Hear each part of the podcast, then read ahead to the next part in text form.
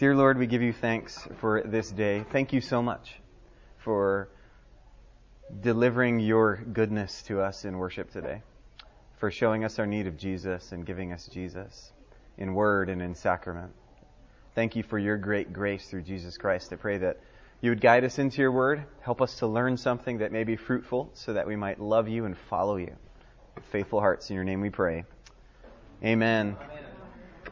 Hey everyone, so I'm so grateful, so thankful that you all have given me, I'll just say it, the best welcome I've ever received in a church in my life. Um, we drove up to our home, which by the way I had not seen until we moved into it. That's how much faith I have in my wife. I don't know about some of you husbands. But basically, for me and my wife Abby, which I, I hope you meet her, um, one of the joys is you get to that time in your marriage where you start to realize who's good at what and uh, I know if I went out by myself to pick a home and buy it, uh, that I would like it, but Abby wouldn't, right? But if Abby went out to pick a home and buy it, she'd love it, and I'd love it, and it'd be the perfect home. So it's like, you know, if uh, mama ain't happy, ain't nobody happy, it's that kind of idea. So we pull up into our home for the first time, and there are balloons on our mailbox from the Advent. And then we go inside our, our house, and there's, okay, there's this wonderful welcome wagon packet of stuff on our countertop from the vestry. And this is kind of the prize. It's this box this big filled with 3,000 napkins. 3,000 napkins. So, everyone can come over to our home and we're never going to be out of napkins for the next five years. This is an awesome, wonderful reality. But that's just a sign of, I mean, I joke about that, but it's a sign of the abundance and the grace that's been given to me and my family. We just feel so blessed. We've had a hard three years of ministry in South Florida. It's taken its toll. Uh, when I look back on pictures of myself before I came and then after I left, it was like I went through the presidency. You know, they have all those pictures of the before and after of Bush and Obama and all those folks. It's like I got a few more wrinkles, my hair's kind of dulled, I'm just feeling a little bit ragged, and that's how it was kind of a. God took us there for a reason. It was a slugfest, um, but we are grateful that God in His providence, called us out, and we're here now. And thank you. Thank you all for blessing us so much with all your love and grace and all your time that you continue to pour out on me and my family. Uh, I say this not to be all like about me, but to let you know that what I'm going to talk about today and the next two weeks, which is a short little series, um, is part of a book that I wrote that's being published not by myself. It's actually published by—I can't believe it, like a legitimate publisher. Um, I don't know how and why it happened, and God was gracious enough to do it.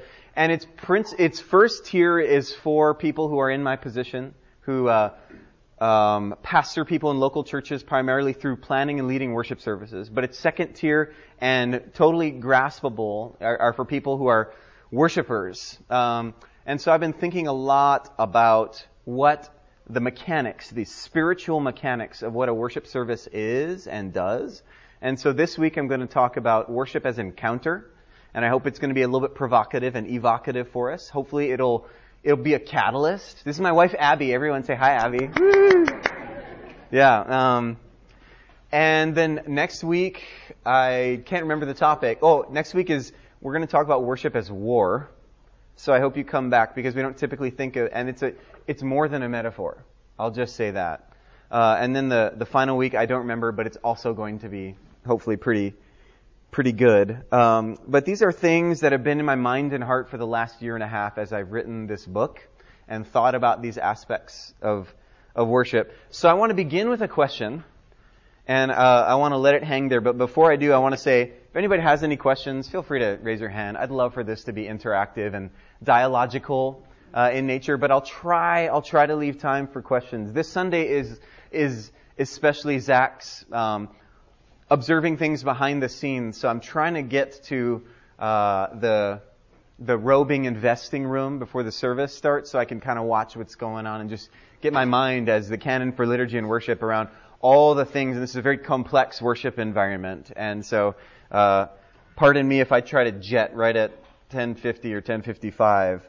Uh, but I want to begin with a question and let it hang there for a second. Have we lost our wonder in worship? Have we lost our wonder in worship? Today we're going to weave a little bit of philosophy and history and most importantly some kind of theology and biblical studies all in 30 minutes or so. Um, and I want to start by reflecting on this. J.M. Barrie. Do you know this author? Do you know what he was famous for writing?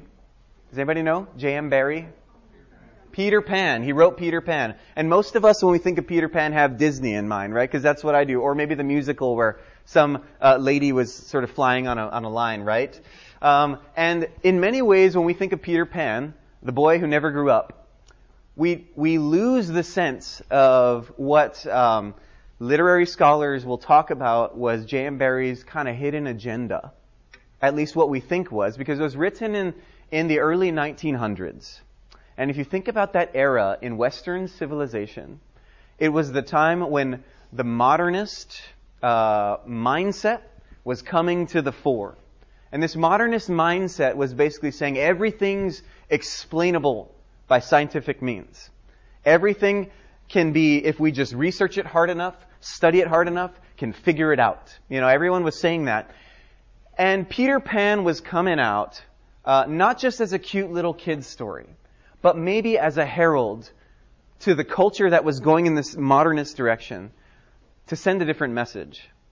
And saying maybe maybe with all this wonderful, if you're a scientist and a doctor, we love this stuff because it helps explain the reality that God created, the world that God has made. And yet, in that focus and obsession, Peter Pan was there to say, have we lost our wonder? Have we lost our childlike look at the world? You know? That's the question that Peter Pan and J.M. Barrie, I think, were, were posing uh, to culture. And I'm going to lay my cards out there and rephrase the question of have we lost our wonder in worship? Did you know that God intends for the worship service, worship, to be nothing short of a divine encounter? An encounter with Him? What would a church, what would Advent look like if we understood that in worship, God is really there. If we understood that in worship, God were really there. I want to ask the question of why is it that you and I have lost our wonder? And maybe for some of you, you haven't, but I certainly feel like I'm always stretching and straining to believe that God is really there. Stretching and straining that when I come into a sanctuary, that as I gather with God's people, that when I come in, I'm not obsessed over the fight I had with my spouse, or obsessed over the fact that my kids are being obnoxious, or obsessed over the really difficult week I had. But knowing that I am going to encounter a God who's going to reveal himself in special ways to his people, that he does in no other context and in no other way. You know, I've lost that. And uh, I think part of the issue is actually starts in academia and has trickled its way down, and it's some of what J.M. Barrie in Peter Pan was revealing. Philosopher Charles Taylor, I don't know if any, any of you have heard of him, but he's written a very long book that I haven't read called A Secular Age. Seven to eight hundred pages. Most of us don't read it, but a lot of people I do read have. And they've distilled him for me. Authors like James K.A. Smith, he's a wonderful guy, and Tim Keller, a pastor. Uh, and they basically said that Taylor describes in, in these 800 pages how philosophy and worldviews of culture have, uh, when they've given us m- this modernist mindset, and they've given us this, this triumphant human spirit of being able to explain everything, it has what they call disenchanted us. We live in a disenchanted culture. If you start to read authors or people's diaries from the time before the modern era, eight, before the 1800s, those people lived in a much more enchanted reality than you and I do. They thought about the interaction between the natural and the supernatural realms, which, by the way, if you're a Christian, you believe in. Uh, they thought about that with a lot more ease. They lived their life constantly feeling the tug and pull of physical reality and spiritual reality. And in fact, they didn't view those as so divisible. They kind of had a had a integrated view of the way that uh, this supernatural reality interacted with with natural reality. And in many ways, the pre-modern mindset was The supernatural reality was the more concrete, the more real of the two. And yet somehow along the way, with this modernist mindset that we now uh, have been totally given and swim in, it's our cultural water. We know no different. We're predisposed to think like modernists without much enchantment about it. I'll tell you how this plays out with me. I regret this because I have a good friend, Jono Linebaugh, who's preached here before, who's done it differently. But I, when I started having kids, you know, you wrestle through the question of, what are we going to do about eventually, you know, outing Santa Claus and outing the tooth fairy? When are you going to do that? And I chose in kind of like my rationalistic, I don't want anything to come between them and God, and I know, I want them to know what's real and what's not. I chose to out Santa Claus with my kids rather early. And it had several effects. Number one, I became the parent that every other parent hated. because, uh, I heard my kids evangelizing the unreality of Santa Claus to all their other preschoolers, which was obnoxious because we told them to keep it under wraps, right? We didn't want to have that. Um, and you know, our our our kids quickly learned, and we sort of let it out of the bag that we're the ones putting money under your pillow when you lose a tooth, right?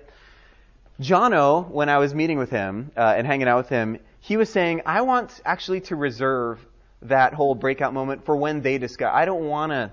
I don't want to let the cat out of the bag too early. And here's the reason why.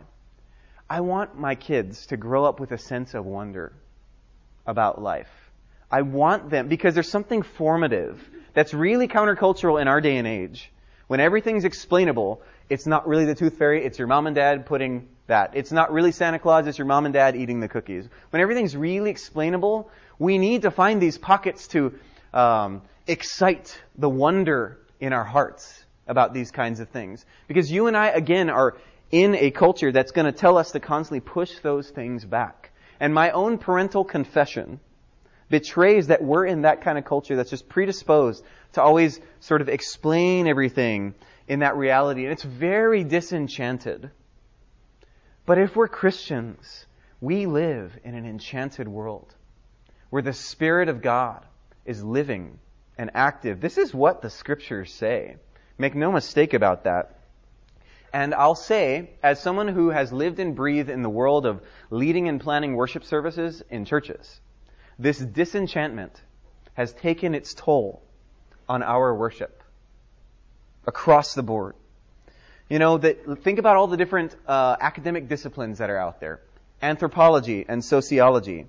They've analyzed our worship practices merely as meaning producing ritual. Do you know what I mean? That's, that's the language that anthropologists and sociologists use to describe what Christians and other people of other faiths do in their worship services. Is they're engaging in rituals that produce meaning for their culture and their little uh, enclave. That's what they're about, right? So what they're doing is offering a very scientific explanation for what we do. And the reality is they're right. In our practices, in our liturgies, we're producing meaning that affects us and strengthens us uh, and upholds us. And thankfully for us as Christians, our rituals are things that guide us in the truths and realities of Scripture. So that's a good thing, right? But the fact that those are being explained that way kind of starts to leak into our worship a little bit in the way we think. Psychology, wonderful discipline. My wife has studied it deeply. We have a psychologist in the room if you've studied psychology, you will hear people talk about explaining our religious experiences of encountering God as the projection of uneasy consciences. Our consciences, we're feeling a little guilty, and so I need to create some kind of religious experience and rituals that help me absolve myself. And so I will project a God who dies on the cross and absolves me of my sin. That's sort of the secularist mindset about what we're doing. Is we're all a little bit uneasy. And the human, humanity is plagued with guilt. And so that's what the counselor's office for is to deal with all that stuff. But for the religious folks, they've created this, this construction that has allowed them to be assuaged of that guilt and placated and absolved, you know. That's the, that's the modernist kind of secular explanation of that. Science and biology have reinterpreted worship's miraculous signs and wonders as naturalistic phenomenon. You know, just like anything, we talk about miracles, and there's a scientific explanation for why it's really not a miracle. For why it's really, well, or even just something not quite miraculous, but something supernatural, where I sensed, I sensed the presence of God in this place. Uh, those were actually just uh, neurons interacting with your skin and nerves and goosebumps, you know? And probably explained by maybe what I could tell you, a key change on the organ. When the organ changed keys and lifted and the choir you know, surged and soared, all of a sudden you felt goosebumps and you probably viewed that as God's presence when really that was just a very explainable musicological and physiological reality, right? All I'm saying in, the, in rehearsing all this is that we again live in a culture that's combating our enchantment. And all this is pressing in on us constantly, which is why people talk about this being a postmodern era. Why? Because modernism, for all its good, has been weighed and found wanting in a few areas. Least of which is creating a really disenchanted people who are hungering because it's in us from God for something greater. That God-shaped hole, that vacuum. We're hungering for it. And so the postmodern era are filled with people who are longing for transcendence, which is why as our city in Birmingham changes, we may see more people come into our doors because when they come into our worship services, there's something transcendent about this place. And culture has sucked out all the supernatural reality. And I know I hunger for it and I find something here. Which is why you and I need to be part of a, a welcoming church atmosphere so that people who are hungering for transcendence can find a place where they're not scared off, but are able to approach are able to come and hear that word of absolution, that word of, of grace to them, right? The constant barrage of the explainability of everything, which is where we're at. Everything's explainable. If I need an answer to something, I can Google it, right? I've got answers to everything. And so I don't live in a place where I have mystery. I live in a place where I haven't Googled it yet, right? right? And yet, we just, we just prayed in our communion liturgy, if you were in the service, these words, which I want to remind us of because they show us that we worship and our, our Bible teaches us an enchanted reality. Almighty and ever living God, we most heartily thank thee for that thou dost feed us in these holy, what? Mysteries. Mysteries. With the, what food? Spiritual food of the most precious body and blood of thy Son and Savior, Jesus Christ. We worship with an enchanted reality, and you and I don't realize how much pressure there is to deny this and not believe this. And so, Christian, I'd ask you, have you lost your wonder in worship? How do we recover this? How do we recover our wonder? I think it's actually by listening to what Christians have done across traditions. And I'm going to list three and then briefly talk about it and walk through a, a, few passages of scripture with you. This is a broad brush, and this is a way to characterize different denominational leanings with these three categories, which I'll call sacramental, reformational. I haven't written on the chalkboard in forever. This is awesome. And charismatic, don't get freaked out.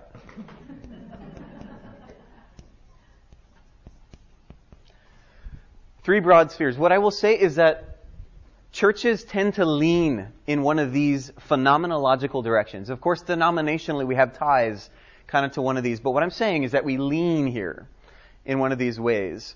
Sacramentalists, sacramental churches will be the ones who will say, God is present in the sacraments. God is present in baptism and the Lord's Supper. The churches of the Reformation will, will want to emphasize that God is present in preaching. Which, by the way, have you ever thought about that? That preaching is not just some verbal exercise, but is actually a place, we'll get to that.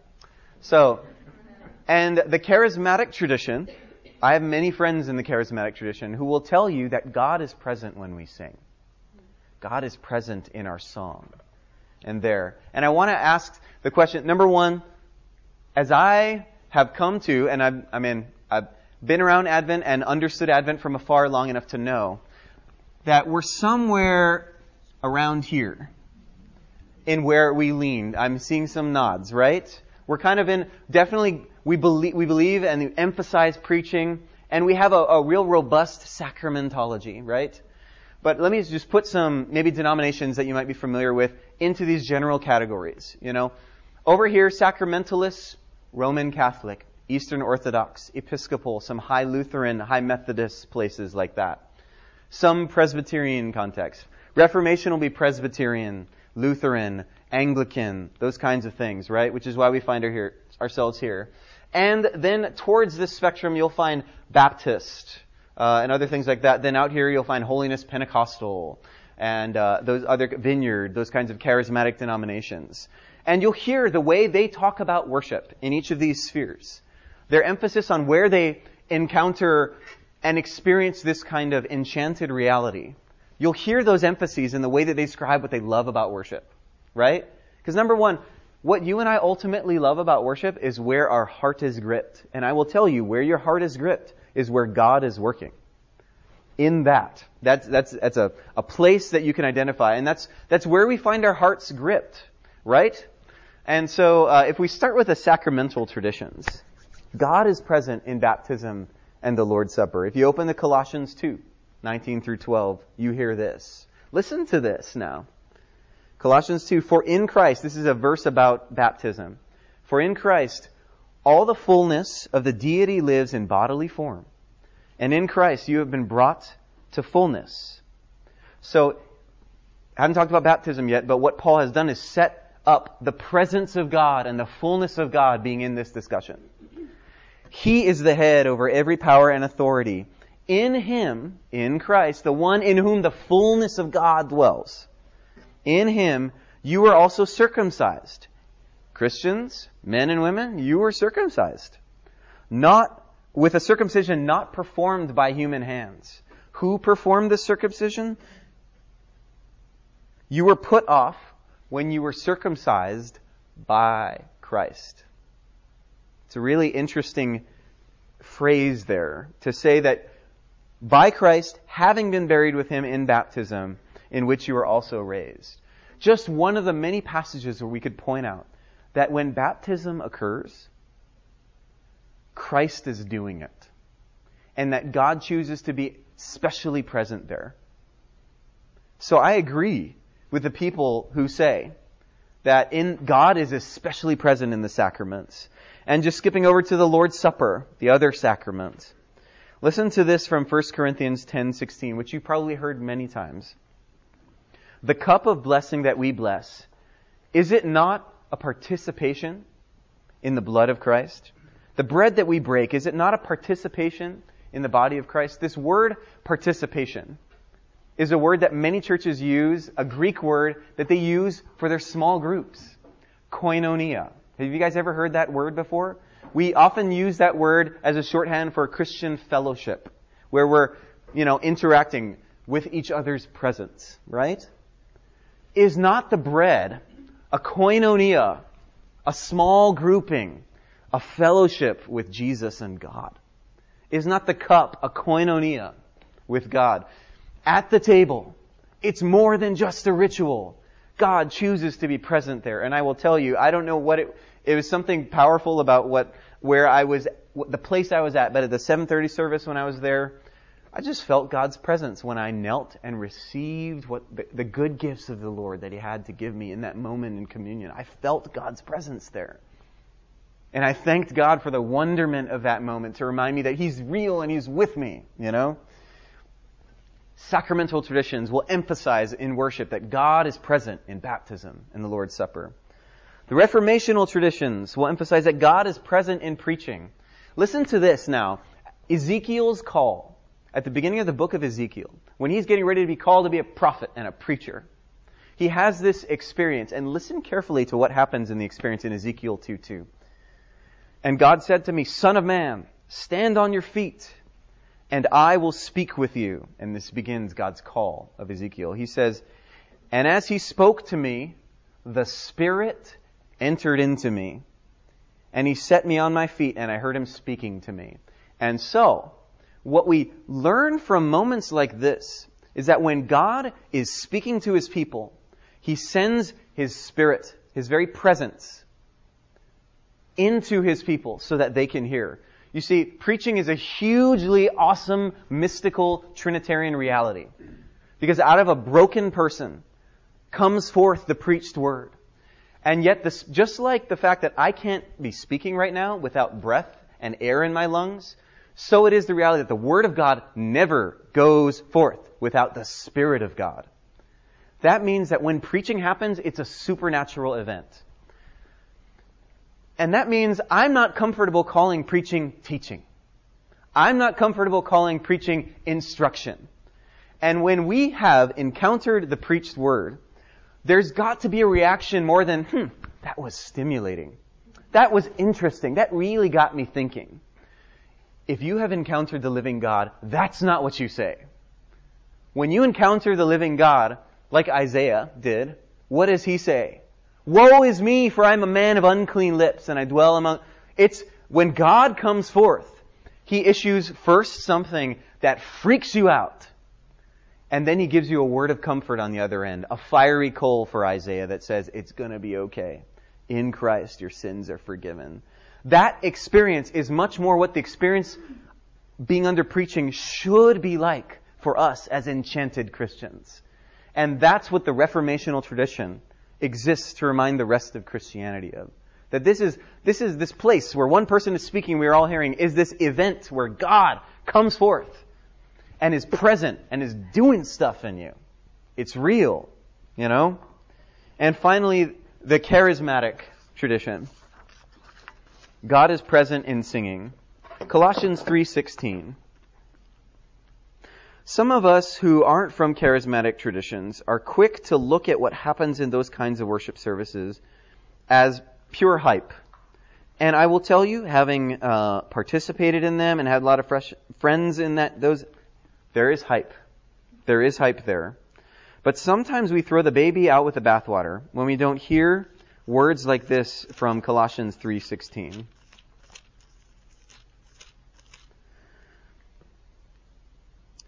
Let the word of Christ dwell in you richly, teaching and admonishing one another with all wisdom, singing psalms hymns and spiritual psalms with thankfulness in your heart.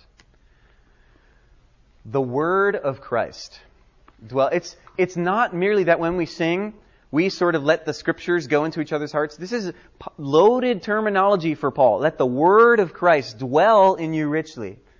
The word of God is Jesus, according to John 1. Let Jesus dwell in you richly as you sing to one another. And I can attest, and I hope you can too, that when the people of God sing, I feel God's presence. When the people of God sing together, I hear the body of Christ, which is more than a metaphor, singing. I hear Jesus singing. You know, and we could go to other places like the Psalms that integrate, and you read the Old Testament, read all these uh, accounts of sacrifices being made at these really historic moments. And when these sacrifices are made, God's presence is thick and everywhere. You, there are very supernatural moments when these sacrifices are made. And in the Psalms, I can't tell you how many links there are linguistically between what happens in sacrifice and what happens in singing. And go back and read some of those sacrificial encounters, and you will find times where music and sacrifice are happening simultaneously, and God's presence, theophanies, are coming thick on the people of God. So don't tell me, oh, reformational sacramental, you know, person that I am, don't tell me that God also doesn't choose to grant His presence in singing as well. And what I mean to say is that God's presence, if we listen to the voices of these traditions who have in their own way heard the scriptures and emphasized those things, we get the best of everything. God's presence is everywhere, especially when God's people gather. And so to kind of end before some questions, one question that often kind of comes up, if God, so this is kind of systematic theology, if God is omnipresent, you know, if He's present everywhere, how is it that we can say God is present in worship? I mean, okay, He's present there, but He's just as present when I walk out the door and go somewhere else. What I will tell you is when you read the scriptures, Yes, God is present everywhere, but God chooses to make his presence manifested, shown, apprehendable, understandable, close, more specifically in the gathered worship of the people of God. I am convinced of this. I'm convinced that God reserves certain aspects of his presence ordinarily, and that word ordinarily is really important. That was an important word for the English reformers. It's an important word for us. Ordinarily, the way God wants to manifest himself to you is when the people of God gather and when they sing and when they're preached to and when they experience the sacraments together. That God chooses in these special ways. When you read the scriptures, God is reserving these as ways that He's going to show up and do something special in you and in your community. And what I want to say is, think about this from a missional perspective. Think about this from the outsider looking in, which Paul, by the way, was really concerned with in Corinthians.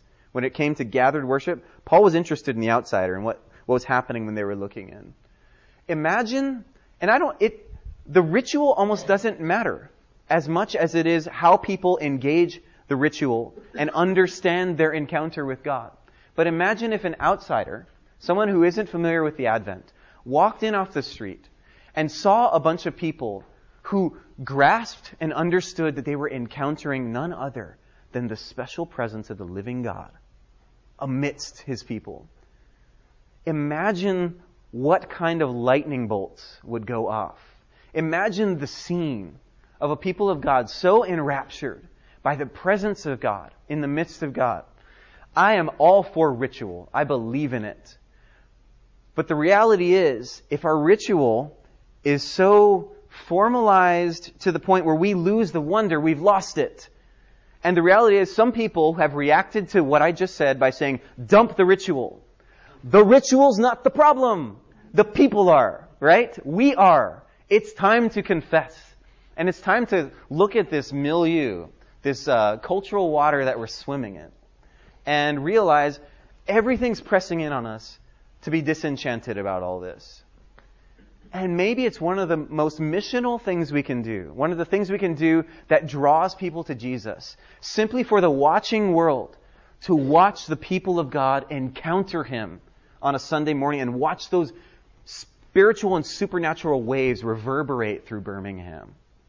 Imagine what God encounters at Advent would do when the news gets out that something powerful goes on there because I see a bunch of ordinary Birminghamian human beings caught up in something pretty extraordinary that I will tell you God chooses to make already there.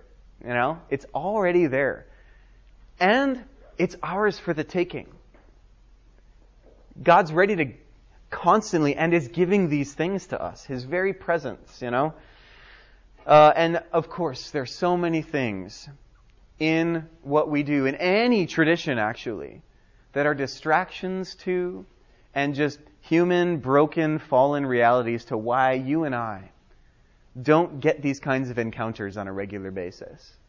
But what would it be like to be a church that just stubbornly prayed for that? In fact, as your canon for worship and liturgy, that has been and will continue to be my prayer every week on Sunday morning when I first wake up. God, help us to encounter you. Show up in a way where we can't sidestep that it's actually you. Make it real to us, Lord. Change us again. Make the liturgy come alive. Speak through it. Preach to us. Come alive, O Holy Spirit, as we sing. Show yourself, Jesus, at the table. Those are my prayers for us, and I invite you to join me in praying for that weekly. Because that encounter, when it happens, is awesome. Questions? Yes. Um, I, appreciate so much what you've been saying. Um, could you say just a word about where the actual word of God fits in there? You, you talk about preaching. Yep. Get that, but the preaching, of course, has context. Yeah. We've all been, and you know, victim of a sermon that had no context to the word. So. I hear nervous laughter. Yeah. Yes. Interestingly enough, where does the Word of God fit? Let me get a. Where's the? Where did I put it? Well, if I had my chalk, I'd circle the whole thing. Yeah. Uh, and we have to. The word, the phrase "word of God," you know, is was really. I'd encourage you to read Martin Luther on it, uh, which thankfully Advent loves here, which is why I'm here because we talk a lot about Martin Luther. But his understanding of the Word of God and the way it goes forth, chiefly in the Scriptures, and Scriptures as the governing, guiding reality. Because I mean, phenomenologically, that means experientially, we're going to encounter the Word of God coming at us in all kinds of ways. We'll understand it better as we're dialoguing in and, in, and interacting with Scripture. But the reality is the Word of God, the Word that kills and makes alive. If we had time, I'd go over 2 Corinthians 3. Because the other thing I didn't say, that we didn't have time for, was when God is present in worship, He has a very specific agenda. And it's one agenda. It's to deliver the Word of God to you through all those means. And that Word of God comes forth with two prongs. Comes forth in a word that kills, which Paul calls the letter in 2 Corinthians 3, and the word that makes alive. So, if you want to talk to someone who doesn't know Jesus and tell them about what you encounter in worship, I encounter God killing me and resurrecting me on a weekly basis. It's kind of strange, right? but that's not, that's not really at all anywhere far from the truth and the reality. The Word of God, the agenda is to kill you and to make you alive. It's to bubble up the old Adam, to identify him, to bubble up the old Eve and identify her. All the ways that she's trying to earn her salvation and self-righteousness and call a spade a spade and say, die. Die now. You cannot live up to it. That's the word of the law, right? And then after that, once uh, old Adam and Eve are kind of put in their place, to come in and say, and yet, new Adam, there is one who lived the perfect life for you that you could never live. There is one who died the death for your sins, and he gives you free of charge all his righteousness, and he pays free of charge all your debt. His name is Jesus Christ. Be absolved of your sins. You are forgiven forever, fully, and finally in Jesus. And even now, I mean, now, don't you kind of feel the the enchantment of that word coming to you as something very sweet and comforting that we all need, right? That's what that does. That's the word of God as it comes to us. Other questions? Yeah. Uh, Zach, you, uh, you focus on singing when you're talking about the charismatic. Yep. And of course, when a lot of people think of charismatic worship, they think of speaking in tongues, right. tongues, prophesying, healing, all this kind of stuff. Uh, can you talk a little bit about why you choose to focus on singing? Because for many people, it's probably not something that they associate right. with the particularly charismatic. Yeah, that's a good question. I don't want to go too much into tongues right now, um, but I, that's a good question. The when you talk to charismatics, just to put you at ease, you know, the fact is, all three components of those things you've got there on the board exist here at this church in one way or another. Yeah, yeah. And, and there are plenty of people here who are as charismatic in every sense of that yep. word as you'll find any place. But I, I'm, I'm still curious. Yeah, I love it, Charles. Um, when you talk, at least when I talk to charismatics, all those signs and wonders, what they call sign gifts, tongues, prophecy, those kinds of th- healing that happen, are happening in the context of musical worship most often. And so, uh, singing is kind of the, the, the, the context. It's the framework in which those things happen. Uh, if you study the charismatic movement, which is uh, the modern charismatic movement, really is uh, well, interestingly enough, several generations birthed out of Anglicanism. Anglican to Methodist holiness tradition to late 1800s, early 1900s, some things that happened in California, some things that happened elsewhere, converging, passing through several generations, and then creating iterations, third wave, second wave, charismatics, John Wimber, if that name in the vineyard charismatic tradition, and then the charismatic renewal among uh, the mainline churches, which the Episcopal Church is part of, you know. Um, and so I, I, guess I just described that to say they've gone through a lot of evolution. Um, there's been a lot of evolution in that. But the common thing you hear is God does something special when we're all kind of singing together and just mellowing out and living in that musical moment together. So you'll hear music talked a lot about. Yes. What else?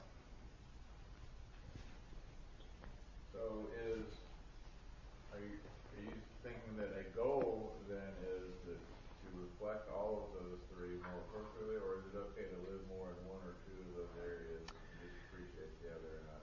Well, um, I hope that, I mean, I don't know that, for instance, yes, I think the goal is to live in all three. I don't know that for a place like Advent that means shifting anything other than our under, under than our experience of what those things are and our mindset about that. You know, um, again, I if God is choosing to be present in a special way, why wouldn't I want it? Why wouldn't I want to encounter God where He longs and uh, drives to be found? You know, I think there are certain like our church is going to be one that emphasizes these things more, and I think that's, I think that's wonderful, actually.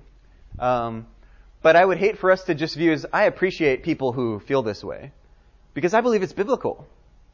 When I look at the scriptures, even just briefly, God wants to and uh, chooses to reveal Himself here. I get an opportunity to encounter God. I want that. You know, it's just as simple as it, it transcends any sort of uh, other issues. I just, when God says that that's where He wants to reveal Himself, I want to, I want that. You know, so um, even though this is, these are our emphases here, it's worth more. I think more than appreciating, but saying in our music and what we already do, how can I, how can I enjoy the encounter and experience the encounter? Yes.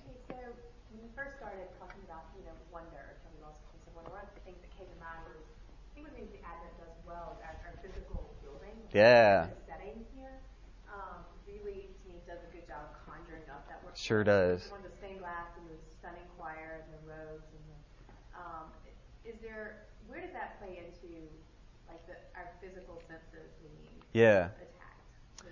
I I think that it's a wonderful thing. The good side of those things is that great symbols help excite our senses toward the toward wonder. You know, um, which is for all the sort of mockery that people in our camps do of modern worship, sort of rock show, haze and light stuff. The good side of what they're trying to do is not all dissimilar to what we're doing. Their lights, our stained glass. You know, their fog, our incense. I know I'm being provocative. I know I'm being provocative. You know, their, their slide backdrops, uh, the beauty of our held prayer books, you know? And what I mean by that is we're all, uh, these are, as they are understood as things that evoke the senses and help us experience the holy mysteries, they're wonderful. When they become idols, they're horrible. You know? Which is why you don't see many accoutrements being codified by God. He allows those things to be culturally unearthed and expressed, which is why you saw reformer Thomas Cranmer critiquing Roman, the Roman church of the day with a lot of that. And he actually got rid of a lot of those smells, but because they, not because they were bad, but because they were actually tearing away from the people of God being able to encounter Him. Which is why he stripped down the prayer book. Which is why he put it in English. So that we could actually talk to God with my language, you know? And so when we think about all those things, which I find wonderful and equally evoking, these symbols that just tell me about the heavenly procession that's going on, that I'm stepping into heavenly worship right now. You know, when I see the glory and the beauty and the high ceilings and my head is lifted, all these things as symbols that evoke and as symbols that help me to experience the wonder, amen, A plus, praise God, right? Just like I know good, solid pastoral worship leaders in this modern side who actually understand what those symbols are supposed to be doing, you know, and actually tastefully, pastorally, appropriately utilize them well. Yes. Uh, um, you said in the beginning, meaning producing. Yeah. And I would, I would come back at you on that and say maybe it's more meaning discovering.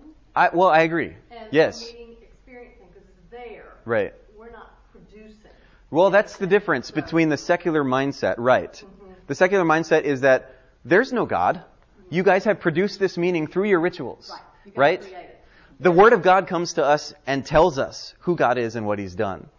And through that we, and therefore we craft and create liturgies that give us this meaning. So Yeah. What I hear that, ex- that is exciting, but also is that um, I keep thinking of the hymn that we sing often here, Alleluia, sing to Jesus, and it ends with lost in wonder, love and Yeah, I love that line. What you're talking Yes, about that yes. line. That I, one of the things I love about this place is I think we do all three, but I'm hearing you helping us desire to go deeper in all three. As your canon for liturgy and worship, amen, sister. Totally. You know, that's, yes. I want us to understand what we're already doing. Um, because it's going to start to affect us more deeply and do something. Because I believe in, I believe in the Word of God. I believe the Word of God never goes out without being, you know, without doing something, killing and making alive. And I believe that when the Word of God does that, it starts to affect churches and cities, you know? And it's very ordinary and extraordinary work because it's coming through broken vessels, you know, imperfect choirs and clergy and imperfect laity, rustling pews and slamming, you know, prayer benches and all that stuff, you know? Like it's coming through this and yet it is none other than the encounter with God, right? So I want us to, it's more than hype. I really want us to have a deep sense of the presence of God in what we do. And that's going to be my prayer. It's kind of why I started with this, but it's to excite and build up our imaginations about what worship is and does again. Because we're, and you'll start to see it if you think about the fact that we're disenchanted. You'll start to see all the ways that we get that way. So, thank you all. I've got to go. See you next week, hopefully.